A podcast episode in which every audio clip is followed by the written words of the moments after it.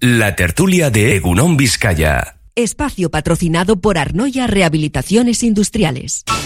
Arnoya cuenta con un equipo de profesionales especializado con más de 25 años de experiencia en la rehabilitación de pavimentos para la industria, construcción, obra pública o particulares. Arnoya, con soluciones óptimas para pavimentos deteriorados, problemas de impermeabilizaciones. Más información en arnoyasl.com.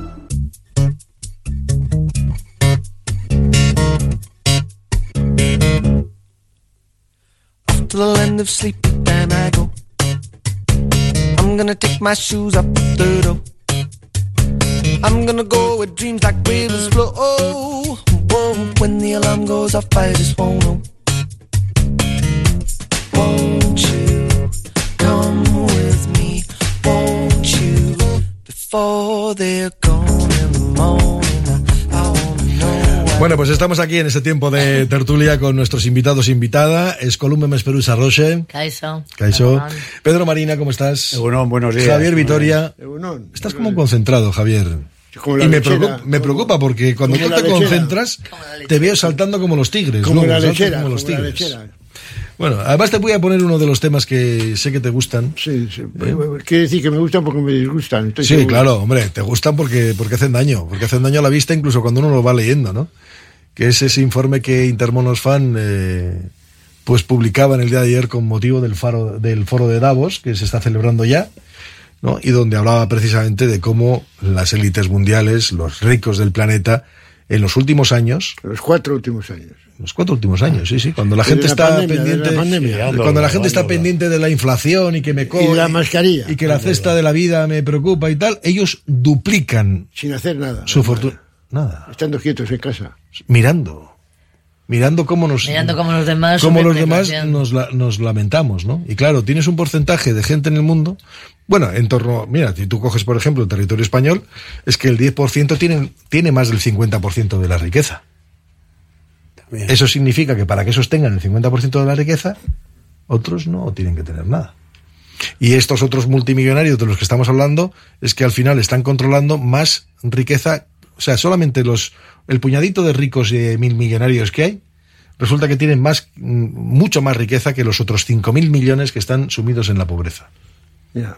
Es una cosa que de locos, de locos, es una desigualdad sistémica. Pero de arrancada va, va, va a ir a más. No, no, es que el problema es ese. a esa noticia que Goldman creo que ha sido, no, no, no, no sé exactamente bueno qué entidad ha sido, que ha comprado un paquete de cosas y se ha quedado con el 40% de Naturgy, pues lógicamente... BlackRock, BlackRock. Un fondo de inversión BlackRock. estadounidense. ¿Qué significa? Cuando hablamos de estos personajes es que de- debajo eh, tienen medio mundo en, en sus manos, son todas las empresas de ellos.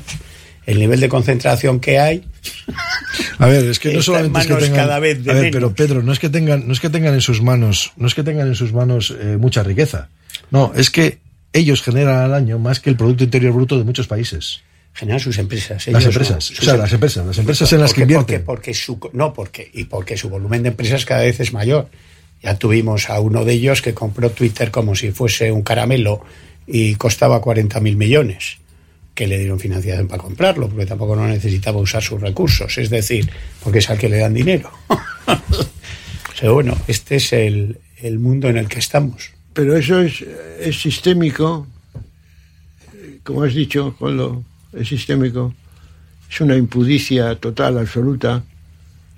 Y, pero luego lo que aparece en la primera página del periódico es que una gente que no tiene dónde dormir, pues está acampando en las faldas de Achanda. Y, y esa noticia parece que no tiene nada que ver con esta otra, pero tiene muchísimo que ver, muchísimo que ver porque no hay recursos para las políticas sociales. O no hay suficientes recursos para las políticas sociales, muchísimo que ver.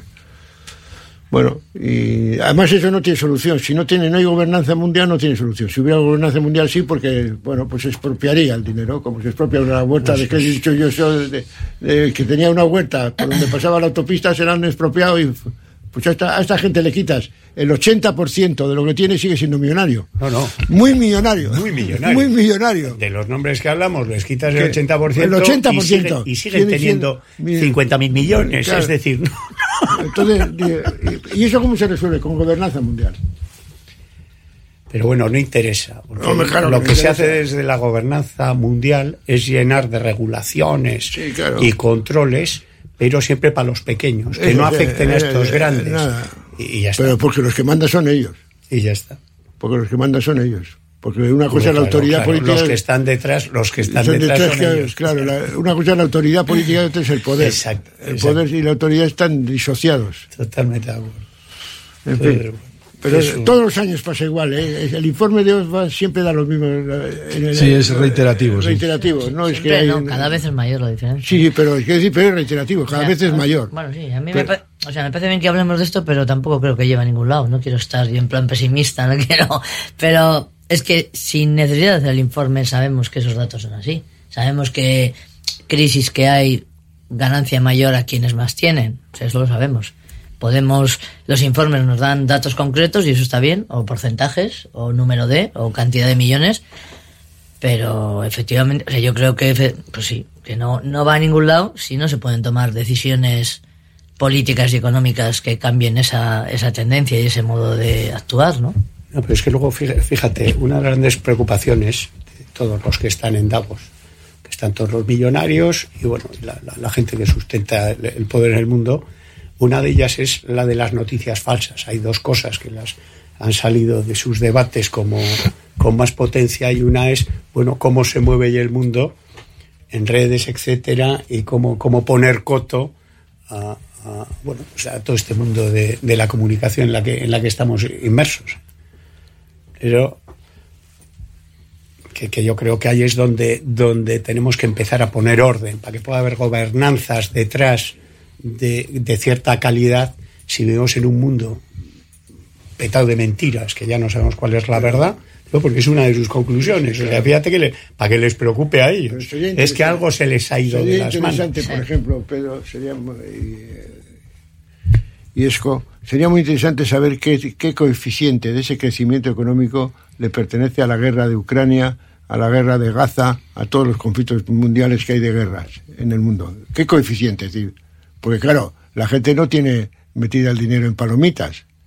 Para que la gente que va al cine coma palomitas y tome Coca-Cola mientras ves una película, no, lo tiene metido en aquello que renta, que renta. Y seguramente pues el- el- el- la- las, Las armas, empresas de armamento, Sí, pues seguro, las armas, las armas, las farmacéuticas, etcétera, todo eso, pff, pues así, o sea, lo que pasa es que eso sería, ah, sale el informe de, de, de Oxfam y dentro de cuatro días ya no está, no está ni, no lo encuentras en ningún, en ningún peri- periódico digital. No, pero de cualquier manera, o sea, yo quiero decir, aunque, aunque lo encuentres, es que yo creo que lo tenemos tan asumido, en el mal sentido de la palabra asunción, el decir, ah, bueno, sí, pues esto es así, ¿no?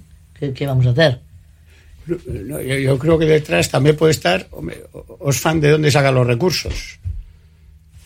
Mal que bien, los que tiene y en la dimensión en la que está. Pues mucho donaciones, etcétera.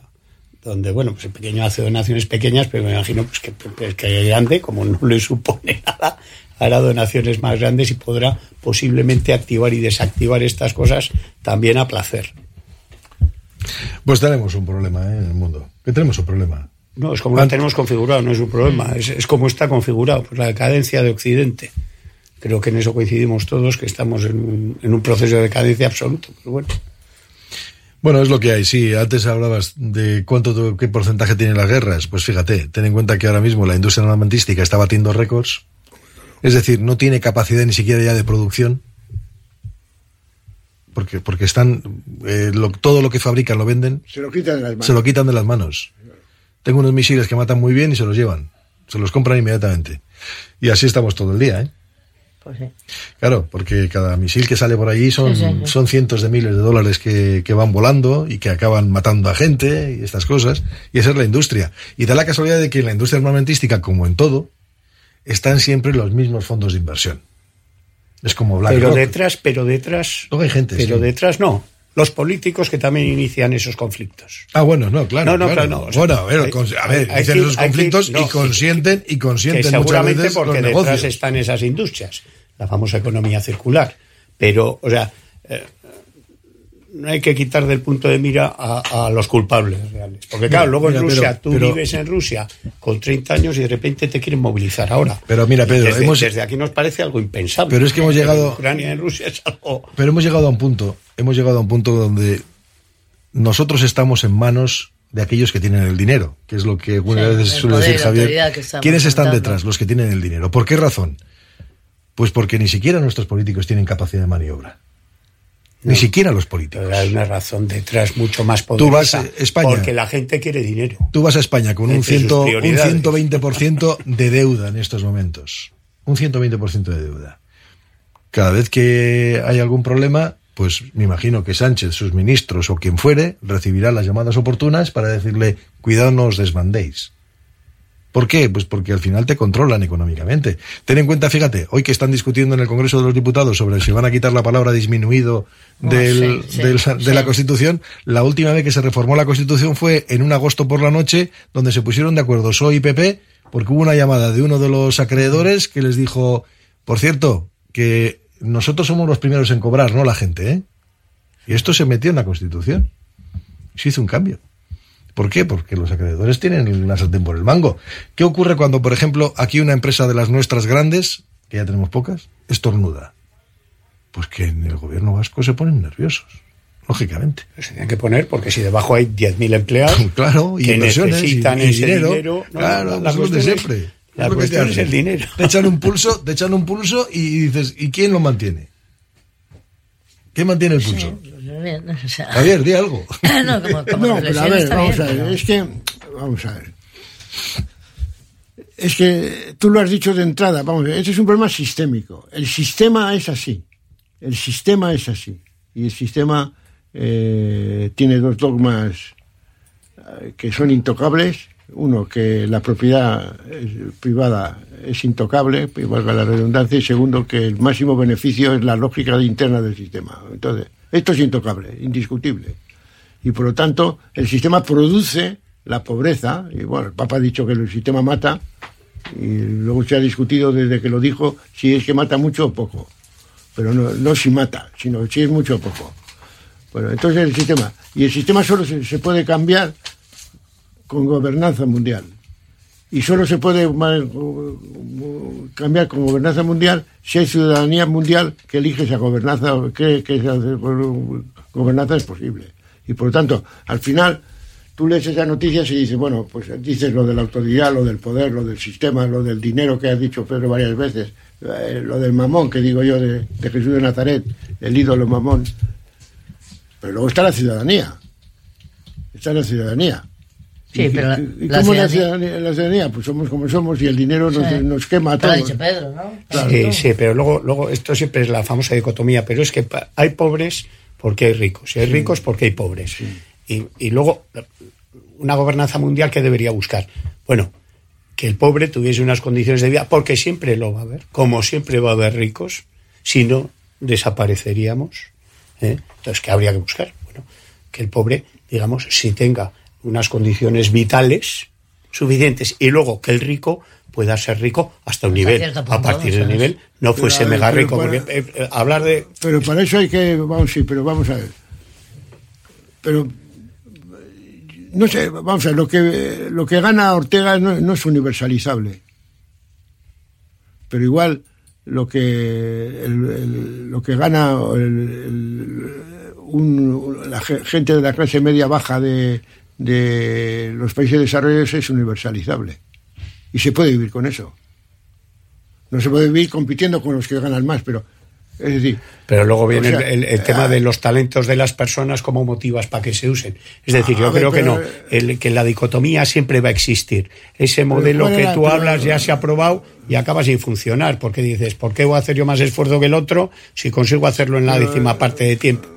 Yo, yo creo que Pero, es más ver, complejo. pero- pero Ojalá tú- fuese así pero de... tú- a ver, ¿tú crees que el, que el, el que gana todo ese dinero ha hecho más esfuerzo que otro?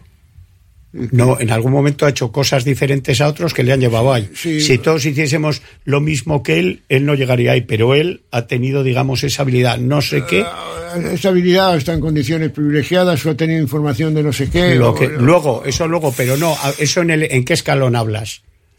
Eh, ¿Qué escalón? El- has puesto antes el ejemplo de una persona que empezó con una tienda de batas y, y estaba así en los años 60. Sí. Bueno, y, y hoy es el hombre más rico de, de España y llegó a ser el hombre más rico del mundo en su momento. Bueno, dices, se habrá aprovechado sus talentos de otra manera, que otros no han sido igual de hábiles. Es, es, es imposible, o sea, la, por Pero a ver, a ver, vamos a ver, que, pero lo que yo digo, a ver, es que si no, vamos a ver, puede haber, pues, pues, el mundo puede estar organizado de otra manera, tiene posibilidad de estarlo, tiene eh, posibilidades económicas de estarlo, sí o no. sí. Sí. Segundo, yo, yo, yo no, no- no- cuando digo estas cosas no mantengo una especie de igualitarismo, todo el mundo va vestido de gris y todo el mundo gana lo mismo, no, no digo eso, pero es que estamos hablando de unas distancias económicas y de unas diferencias económicas astronómicas, astronómicas. Es decir, es que mientras hay gente que tiene ese dinero hay otra que se están muriendo. Pero por Sí, sí. eso. se pero- están muriendo Sí, sí. de por eso. Y hay gente que tiene ese dinero porque en China producen la camisa con un euro, Claro. que en Europa no se puede, y producen los paneles por medio y producen. Entonces, ca- hay sociedades donde, en el equivalente en el mundo, el, el salario, digamos, mínimo en cada país, pues cambia de manera estrepitosa. En un sitio puedes comer 16 huevos con, eh, con un euro y en otro no te llega ni para un huevo. Esos son los desequilibrios. Y luego con unas máquinas que son bancos centrales que cuando necesitan enchufan más, más billetes al Monopoly. Bueno, pues, y ese juego hace que haya gente que acumule más. Y otros que mueran de hambre. No, no, pero y que acumulen hasta cantidades indecentes Pero, pero- de dinero, como has dicho tú, porque claro, esas- esos lanzamientos de billetes ojalá fuesen y se repartiesen de otra manera, pero como ya sabemos quiénes distribuyen estas cosas, pues hacen que no lleguen. Pero para evitar esos, o sea, quiero decir, para evitar, al final, es que yo creo que, o sea, no tenemos que dar vueltas al mismo tema. Yo Sí, creo sí, que, es que la es cuestión circular. sería, o sea, esa gobernanza mundial que yo sí creo que es posible, pero seguramente no, qui- no se quiere que sea así. Y por otro lado, lo que has dicho tú, Pedro, eh, sería para mí lo lógico que el pobre, entre comillas, no pudiera tener menos de, o sea, tuviera que tener unas condiciones eh, mínimas y hon- hon- honorables, no sé cómo llamarlo, de Sí, vivir, no, exacto. y el rico no pudiera ser mega rico, pero yo, yo sí creo que estoy Mira, contigo. el- que- pero claro que es posible. imposible Claro que es Para una gobernanza mundial, mucho cuidado porque tendríamos dictadores mundiales. Me estoy viendo ahora algunas series y películas No, en las que plantean pero, esos, Pedro, te lo, esos- te lo esas pongo, historias. pero te lo, Pedro, te lo pongo más fácil. La Unión Europea. La Unión Europea eh, en su seno, en su seno, permite que haya piratas, que haya islas de bucaneros y demás. Por ejemplo, tienes dentro de lo que es Europa países como Luxemburgo, tienes lugares como Países Bajos, tienes Islandia, Irlanda, países que encima hacen dumping al, al resto de los, de los creo que países. lo primero que tenemos es un Parlamento Entonces, ¿qué Europeo. ocurre? Que eso hay que eliminarlo. Lo primero- Señores, paraísos fiscales. No, lo primero ninguno. que tenemos un Parlamento Europeo donde generamos nuevos ricos.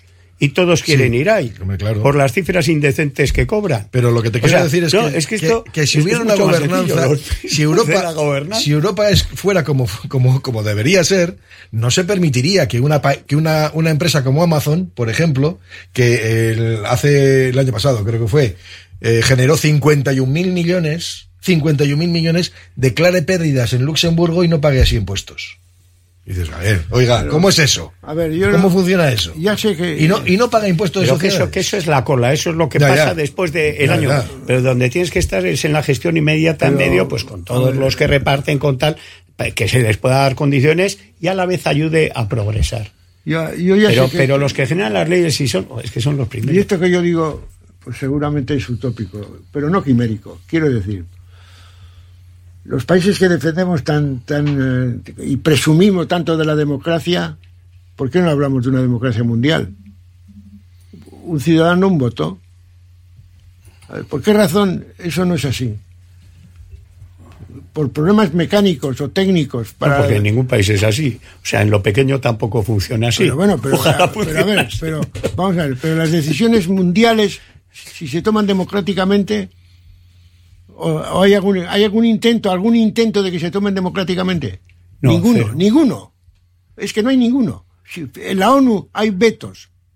Entonces no hay ningún intento de decir, mire, vamos a ensayar a ver si es posible que en los próximos 40 años, 50, 100 años, las decisiones se tomen democráticamente, pero a nivel mundial. Pero es prácticamente Pero que ensayar. No, pero no, pero es prácticamente imposible porque un euro en Europa es un huevo Y un Pero euro en África si es un mes. Si eso es imposible, si eso es imposible, dejemos de hablar de esas cosas porque no tienen solución. Exacto. Dejemos de hablar, dejemos de hablar y no hablemos para adornarnos. Es decir, si o eso es posible o esto no tiene salida. No, es posible ir hacia allá, Claro, pero es y- imposible pensar que es... No, no, pero ir hacia allá, y yo, yo he preguntado, ¿conocéis algún ensayo que vaya hacia allá? No, pocos. Porque la mayoría son democracias intervenidas. Es lo que veníamos diciendo en el Es que, principio. vamos a ver, nos da igual, pero sí es igual que lo de la crisis ecológica.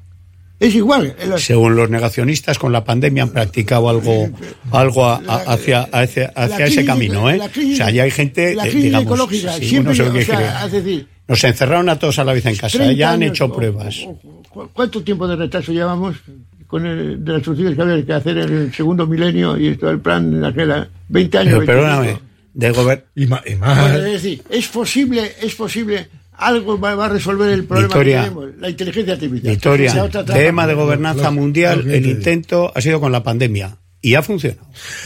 Todos en casa y en todos los países. ¿eh? Sí, pero la- Ha funcionado la- en un 80%. Pero las vacunas no han llegado a todos.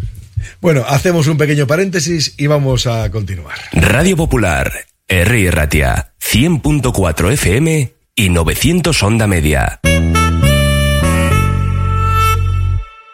Año nuevo, persona nueva. Con independencia de lo que nos depare en los próximos 365 días, dormir es esencial para nuestro bienestar. Igual que queremos que nuestro teléfono esté al 100% cada mañana, también hay que recargar el cuerpo para empezar un nuevo día. Hagamos que cada minuto de sueño cuente con una cama Suite Deluxe. Aprovecha los Showroom Sales Suite Deluxe y empieza a descansar como te mereces. En Óptica Lázaro estamos de rebajas de enero. Gafas completas monofocales o progresivas incluso de sol, con hasta un 50% de descuento. Y celebramos 37 años contigo con un cheque regalo de 37 euros acumulable a otras ofertas. En Madrid 8 Pozo Coeche Basauri, Óptica Lázaro, único centro Barilux especialista.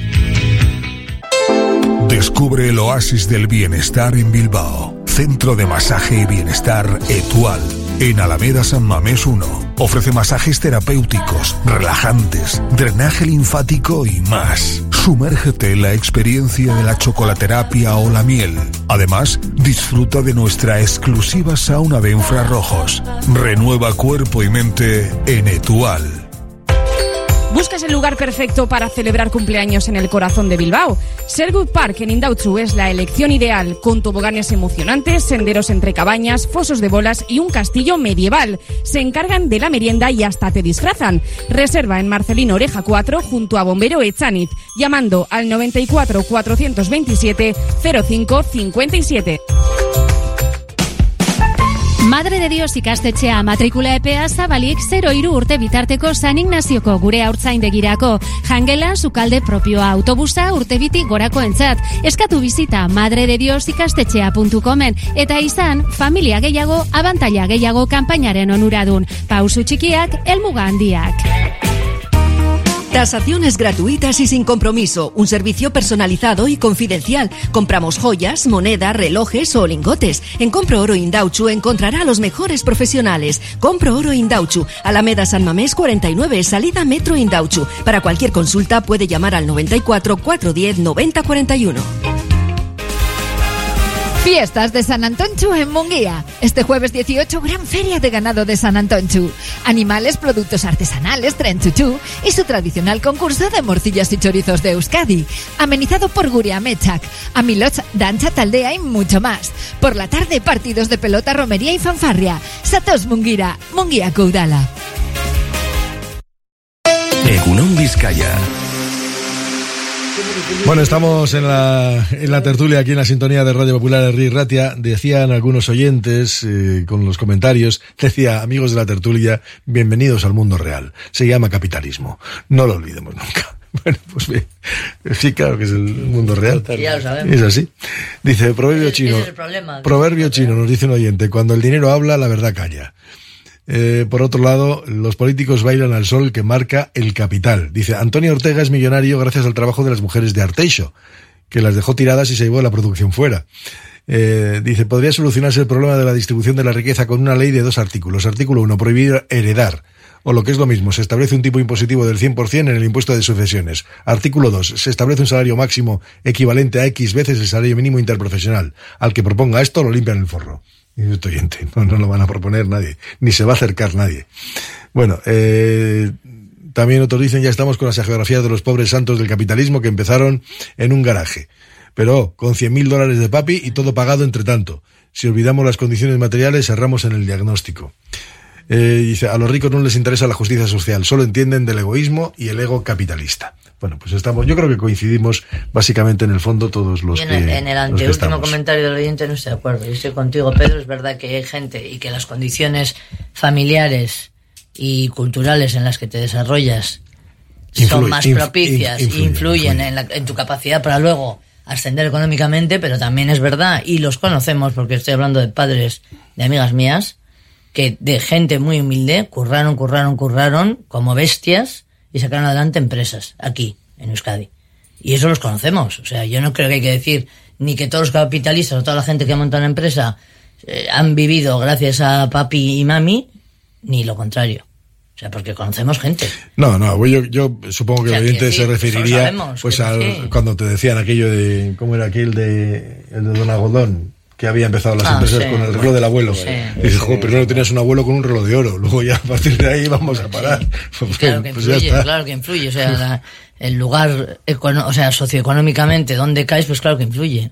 Como Sí. influye nacer en Europa o nacer en África. Por supuesto por influye. todo, por el colegio que vas, por la formación que tienes, por el entorno en el que vives, por los medios Las a los relaciones que que accedes. tienes. claro, Claro, Es- todo eso, es- todo eso es influye mucho. sí. impresionable. Influye, influye muchísimo. Bueno, os voy a llevar a otro, a otro de los temas eh, que me ha llamado especialmente la atención, porque ma- eh, yo no sé si quieres entrar en la espuma esta política donde se están pegando por la migración y sobre si uno va a expulsar o deja de expulsar.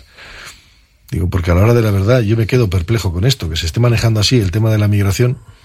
Creo que es un error de bulto, porque lo único que hace es criminalizarla. O sea, está todo el mundo hablando de esto y da la sensación a mí que se está criminalizando de una forma brutal. Sí, pues, sobre todo porque han firmado una cosa que nadie sabe que han Pero no firmado. importa, pero si no, si- porque ponía una cosa, una palabra integral, y entonces a partir de ahí nadie sabe lo que ha firmado, ni si podía firmarlo, ni tal. Y entonces se han enzarzado a ver quién es No, pero es que. más no, o menos facha. O sea, es una cosa. No sé. Yo, sí, a mí me da, me da mucha pena esto, porque al final estamos hablando de, de quién va a controlar la, la barca, la frontera y demás, pero que no estamos hablando de las personas y las necesidades que tienen. No, no, eso no importa. nada. Eso, eso, eso parece que no le importa al personal, ¿no? Javier, eso es otra de las razones, ¿no? Pero, eh, vamos a ver. Si ahí, no están, ahí no se está hablando de la sustancia. No, no, no, no. La sustancia es que hacemos con seres humanos que llegan aquí. Los vamos a tratar, los vamos a tratar como los animales o mejor. No, hombre, a ver, los, los eh, cerdos, Peor- los peor- cerdos por Europa viajan más, bajan más cómodos, ¿eh? En, en los CIES está peor que Los cerdos me refiero como sea, animales de granja. el tratamiento de los CIES. Sí, sí. Eso está por debajo de la ley de protección animal. Sí, sí, claro que está por debajo. Ya lo he escrito y lo he publicado y nadie me ha metido a la cárcel. Debe ser verdad. No, no, es que es verdad. Bueno, entonces, este, este señor, este señor que viene aquí en esta, en esta patera, primero, tiene derecho a viajar. Hemos firmado los la Declaración de Derechos Humanos, tiene derechos. Segundo, es un ser humano. ¿Y ahora qué hacemos con él? Pues algo tendremos que hacer. Le tenemos que acompañar, puesto que es ciudadano, ser humano, tiene derechos. Y no es un bulto que nos hemos encontrado al salir de casa. Bueno, y eh, bueno, eh, y, y ahora qué discutimos, pues de formalidades, en lugar de entrar en esa cuestión de fondo que es la que de- afecta a Europa y en la que estamos, pues más bien, eh, pues retrasados, retrasados a la hora de tomar decisiones y sobre todo de los criterios de los que tomamos decisiones. Y si no, pues que le pregunten a todas las organizaciones que hay que están a favor de la migración, etcétera, etcétera. Bueno, pues eso, somos así, pero quiero decir que o cambiamos o no hay, o no hay nada que rascar. Un cura como yo tendría que decir, o nos convertimos o esto es un caos. A ver. Bueno, yo creo que sí, perdón. No, no, iba a comentar. O sea, esto es, en mi opinión, es otro vértice del tema anterior. O sea, es otro vértice del tema anterior.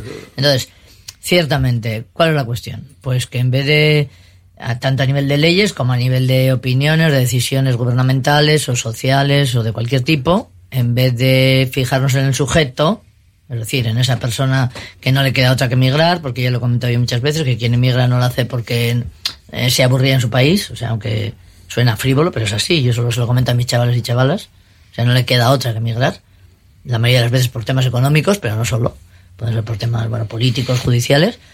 Entonces, claro, si no ponemos el, el centro y, y- y el interés en el sujeto, pues vamos mal. Y no solo eso, sino que si a esos sujetos los tratamos como objetos, pues vamos mal, vamos mal. Y eso es lo que sucede, ¿no?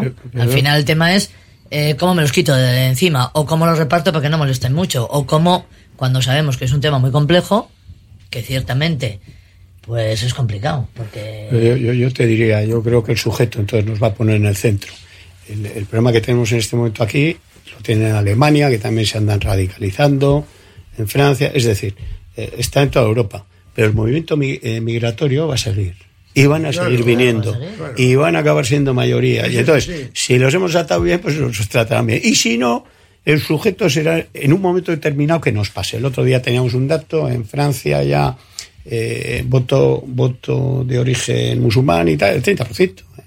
Y nacimientos, el 30%. Y, o sea, no, y esto hay que entenderlo, y esto hay que entenderlo que es, que es así. Tú hay zonas de España eh, que vas a la herida y bueno, pues, pues eso te tienes que pasear por las calles. Es decir, eh, esto, si, si, si uno sale un poco de casa, pues, pues lo ve. Y, y- Vas a y- Ondarroa, vas a Ondarroa, los pescadores son todos vas a Andarroa y, y- y- entonces yo creo que hay una realidad. El mundo siempre se ha movido por, por movimientos migratorios y podemos resistirnos podemos dar discursos mientras los damos van a seguir viniendo porque mira, lo, lo- lo has dicho claramente es que vienen por necesidad es decir no tienen otra opción. Eso, eso es imparable. A mí me parece que es imparable. Mira, aquí, uh, yo siempre recuerdo, pues igual hará 20 años, que hubo un acto, una, un acto, yo creo que era en Videbarrieta, sobre el tema de la migración. eh, estaban en la mesa había algunos de gente no de, de del África subsahariana y tal.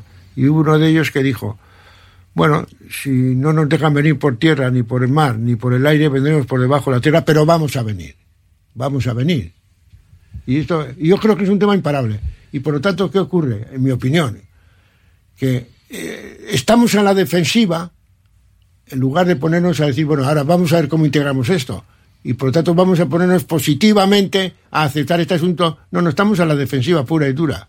Y, además, cuando nos ponemos a la defensiva, cometemos errores que están en contra, en- que nos ponen en contradicción con nuestra propia tradición democrática de los derechos humanos, etcétera. Esto es lo que me parece a mí tremendo.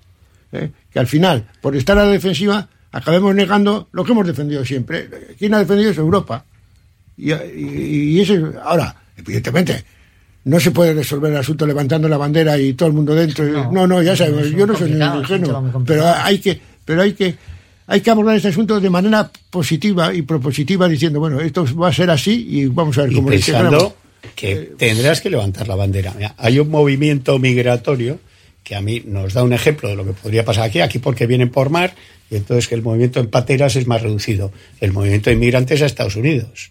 Sí, claro. Recorren países en los que además no son su objetivo ni quieren parar. Es que no se paran en México. ¿eh? Es que atraviesan todo México y van donde de- la gente va buscando el bienestar. Esto es lógico. Entonces, los países donde eh, tenemos más bienestar, pues mira, tenemos que definir claramente por qué van a venir por de legales o de ilegales. Les, les va a dar Mira, igual. hay, hay un, hay un ejemplo que yo suelo utilizar mucho, que lo comentó precisamente, me lo comentó hace muchos años Javier Galparsoro, que es el presidente de SEAR Refugiato Bequín, que Javier, eh, dentro de los ejemplos que ponía, para que veamos cuáles son las diferencias, decimos, si ponemos hoy una patera en la playa de Plencia para que la gente se monte y salga, no se monta nadie. Claro. Así es. Nadie. Claro. Eso lo pones tú en las costas de Senegal Pero lo pones cobrando. Y tienes- ¿eh? y Pero tiene- y un cobrando, cobrando. Un dinero, un dinero tremendo. y se llena. Pero claro, pero aquí Esa está es la diferencia. Claro, porque aquí está la cuestión de que, o sea, quien nada o prácticamente nada tiene, pues nada tiene que perder. Entonces, lógicamente, a poco que mejoren, mejoran, mejoran, como suele decir, mejoran la leche. Entonces, es que por eso van a venir por tierra, mar, aire o incluso subterráneamente. Y luego, visto desde un enfoque de una cosa que has comentado tú, Pedro, incluso egoístamente, tendríamos que pensar, pues eso, cómo gestionar ese tema. Porque la realidad de Europa en concreto es que la natalidad interna, por así decir, cada vez es menor. Y ciertamente, lo que has comentado sobre el porcentaje de gente en, en Francia, de ese 30%, ¿no? De votantes Eso- ya. eso- eso es que ya Eso lo- cada vez va a ser mayor. Ya lo avisó el difunto Gaddafi. Dijo, si no necesitamos ninguna guerra para, Pero es que es así. para es tomar así. Europa. Y si lo y explicó. Y ahora ya lo miras en población Sí, y es es así. que es así. Esa Es la, es la realidad, sí. Es lo ya que lo explicó, dijo, es una cuestión Pero en vez de tomarlo como una riqueza, o si quieres, dilo como una oportunidad, porque hay gente que dice, ¿cómo va a ser eso una riqueza? Gente que, digamos, es muy. Pues se toma como un problema y casi, casi como una agresión, ¿no? Y así no vamos a ningún lado. Yo os suelo decir, si a nada que escarbemos en nuestros apellidos, salvo la gente que dice que tiene los ocho apellidos vascos totales, cual no es mi caso, que decía el otro, pero escarba para atrás. Si la mayoría de la gente aquí somos hijos de migrantes que vinieron de la zona de, me da igual, de Castilla-La Mancha, de Andalucía, o hijos o nietos o bisnietos. Esto es así, ¿no? Bueno, pues sí, esta Otro es la, tema en el que no tenemos solución. esta- Vamos otro tema sin solución. Hoy vamos, vais amontonándolo, ¿eh? A Vais ver. amontonándolo. A ver, ¿a cuál? Bueno, Porque eh, hay otros dos también de hoy que, en fin, Bueno, algún oyente tampoco tiene solución. decía, bueno, algún oyente que es muy crítico con este tipo de cuestiones, dice, pero bueno, ¿cuántos tienen derecho a viajar? ¿Cien? ¿Mil? ¿Un millón? ¿Todos? Derecho tienen todos. ¿Derecho? Todo Todos. el mundo tiene derecho a viajar. Declaración Luego hace una, universal. luego hace una percepción, hace el oyente una comparación que yo le voy a corregir, porque el oyente, eh, claro, se mete con lo de los hermanos Koala y estos que están ahora mismo Ah. eh, juzgados. ver. Sí. Dice, la familia de Alex estará muy agradecida a los refugiados necesitados. Digo, la familia de Alex es una familia también rumana. También son inmigrantes, ¿eso es? Son inmigrantes. Sí, también. sí. O sea que esta es la realidad. Bueno, eh, 10 menos cuarto, hacemos un paréntesis, continuamos. Radio Popular, Herri Ratia. Año nuevo, persona nueva. Con independencia de lo que nos depare en los próximos 365 días, dormir es esencial para nuestro bienestar. Igual que queremos que nuestro teléfono esté al 100% cada mañana, también hay que recargar el cuerpo para empezar un nuevo día. Hagamos que cada minuto de sueño cuente con una cama Suite Deluxe. Aprovecha los Showroom Sales Suite Deluxe y empieza a descansar como te mereces. ¿Sabes dónde estudiará tu hijo o hija el próximo curso? ¿Quieres conocer la ESO del Centro de Formación Somorrostro? Infórmate del nuevo proyecto académico y su especial atención a la diversidad, la educación emocional, el trilingüismo y los intercambios europeos. Entra en la web somorrostro.com y pide tu cita individualizada. Infórmate sobre la ESO en el Centro de Formación Somorrostro. Si este invierno quieres empezar a ahorrar en calefacción, Calor Gratis te garantiza una solución definitiva, aislando los techos y paredes de tu casa con presupuestos económicos y la posibilidad de hacerlo tú mismo con nuestra ayuda con el catalizador y aerogel. Llama a Calor Gratis al 670-387-134 y en la web calorgratis.es. Siente el encanto de Crazy Old Man en Deusto. Café y exquisitos pinchos a solo 2 euros. Ubicados en la esquina entre la avenida Madariaga y Lehendakari Aguirre. Disfruta de la tarde con nuestro animado karaoke. Vive momentos deliciosos y llenos de diversión en Crazy Old Man, donde el café y los pinchos son la combinación perfecta. Llevamos el gasóleo a donde nos lo pidas. Somos distribución de gasóleo a Jarte para automoción, agrícola industrial, calefacción y maquinaria de obras. Estación de servicio a Jarte en Arrigorriaga. Se realizan pedidos online. Distribución de gasóleo a Jarte 94 671 0277. Calzados Alonso, especialistas en calzar al hombre en Bilbao, está de rebajas. En Calzados Alonso te encuentras cómodo a la hora de elegir los mejores zapatos. Trabaja en calidad desde el número 38 al 47 y zapatos de anchos especiales. Desde 1940 en Astarloa número 2, calzadosalonso.com. Cabú, en Artecale 31 Casco Viejo, la tienda más chula y ecológica para todo lo relacionado con el embarazo y la crianza. Te esperamos en Cabú, con rebajas en ropa de lactancia y zapato feroz. Pruébate los versátiles abrigos y chaquetas de porteo. Síguenos en Instagram, Facebook y cabobilbao.com. Antonio Miranda tiene el secreto para que en estos nuevos tiempos puedas disfrutar más de tu hogar, porque en cualquier reforma de tu cocina o baño, Antonio Miranda te sorprenderá por la calidad de los materiales, la variedad y distinción de sus diseños, su servicio y, por supuesto, sus precios. Pavimentos y cerámicas Antonio Miranda, en Bilbao, Ercilla y San Ignacio, y también en Basauri, Galdaca y Arcocha. Sí, así es. Porque, ¿verdad que a todos nos gustaría vivir en un mundo más limpio? Hace más de 20 años, Iberdrola tomó el compromiso de apostar por las energías renovables. Hoy, después de una inversión superior a los 100.000 millones de euros, Iberdrola se ha convertido en la energética de referencia a nivel mundial en sostenibilidad. Juntos creamos un mundo mejor. Iberdrola, empresa colaboradora del programa Universo Mujer. Esta semana en la Orquesta Sinfónica de Bilbao, Messien y Bruckner. Disfruta de la batuta de Ludovic Morlot en un programa que le da todo el protagonismo a la orquesta para celebrar el bicentenario del nacimiento de Anton Bruckner. Este jueves y viernes, Messien en la celebración de Bruckner en el Palacio Euskalduna. Orquesta Sinfónica de Bilbao. Somos tu orquesta. La Tasca di Sosaki, referente gastronómico del centro de Bilbao, donde se juntan lo mejor del mar y de la tierra. Lugar ideal para disfrutar de la mejor gastronomía vasca, pescados o mariscos de altísima calidad, junto a una chuleta de ensueño. La Tasca di Sosaki, pasión por la carne y el pescado, un placer inolvidable para tu paladar. Radio Popular, R. Ratia. Bueno, pues aquí estamos, encadenando temas que no Eh, tenían sí. solución Por- y para sí, los que no tenemos Del solución. anterior que no tiene solución, digo, por puntualizar, porque lo tengo. Cuando ha dicho ese oyente que ha dicho, pero ¿cuántos pueden venir? Tal, y hemos dicho, sí, todos, todos. Artículo 13 de la Declaración Universal de los Derechos Claro. Humanos. Toda persona tiene derecho a circular libremente y elegir su residencia en el territorio de un Estado. Toda persona. Sí, sí, otra cosa es que nos neguemos a ello. Ah, o sea, otra Pero lo no lo firmado, ¿eh? no- pero es lo que hemos- está firmado. Lo hemos ¿eh? firmado, lo hemos firmado Está, está nosotros. sí. firmado. Artículo 13. Lo hemos firmado No nosotros. firmemos esas cosas. Sí. Por, por decencia. El papel lo aguanta todo. Por decencia. así. Pero bueno, no, por eso es una realidad, sí, eso es, la, eso es lo que tenemos en la Declaración Universal de los Derechos Humanos. Pero bueno, Eh, mira, hay un tema, eh, tú que estás en el ámbito escolar, Escolumbe. Claro, a ver, Ah, es que estamos con el Uy, tema, uy, de, uy, el el de tema de la porno. pornografía, claro. ¿Cómo le ponemos barreras al campo? ¿Cómo le ponemos barreras al campo? A ver. Ese es un problema muy gordo. Pues es un tema muy serio. O sea, es ¿Cómo decir, en serio? En ¿En el serio? momento en el que se abrió y apareció San Google, que digo yo, Internet y demás, que yo ya lo he comentado otras veces, yo no estoy en contra para nada de la tecnología ni del uso de redes, pero sí, sí es un problema gordo. Porque como decía ayer, que- no sé si fue Pedro Sánchez, no me acuerdo, es verdad que hay chavales que buscan porno, lo mismo que antes, pues comprabas, yo que sé, la típica revista en plan, pues eso, ¿no? O porno. Pero es que muchas veces, la mayoría de las veces, que les salta, no es que ellos lo el, busquen. el porno te busca. Es así. Es que dijo, creo que fue esa frase. Y estoy totalmente, o sea, totalmente de acuerdo. Es que es así. O sea, yo he estado jugando con mis sobrinillos, nueve, diez años, ¿eh?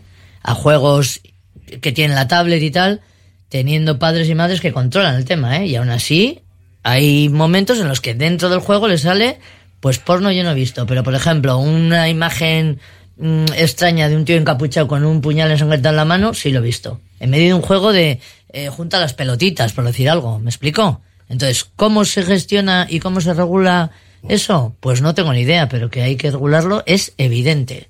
Es evidente. Pero sin llegar ahí, series de televisión con porno prácticamente explícito, violencia más que explícita, por decir alguna serie, la, la- el super mega éxito que fue Juego de Tronos. Sí.